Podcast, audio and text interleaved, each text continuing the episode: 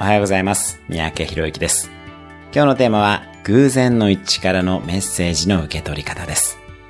あなたは自分自身がどのくらい運をつかむ力があると思うでしょうか？偶然の一致からのメッセージを受け取るには、まずは偶然などないと認識することです。すべてに意味があると考えます。そして、すべての出来事の意味を解釈する練習もしていきます。特に自分にとってマイナスの出来事が起きた時には、そのメッセージをしっかりと解釈をします。小さいことからでも構いません。例えば、外に出て雨が降ってきたら、これはどんなメッセージだろうと考えてみます。メッセージを受け取り、行動につなげる練習を普段からしておくと、人生が大きく変わっていきます。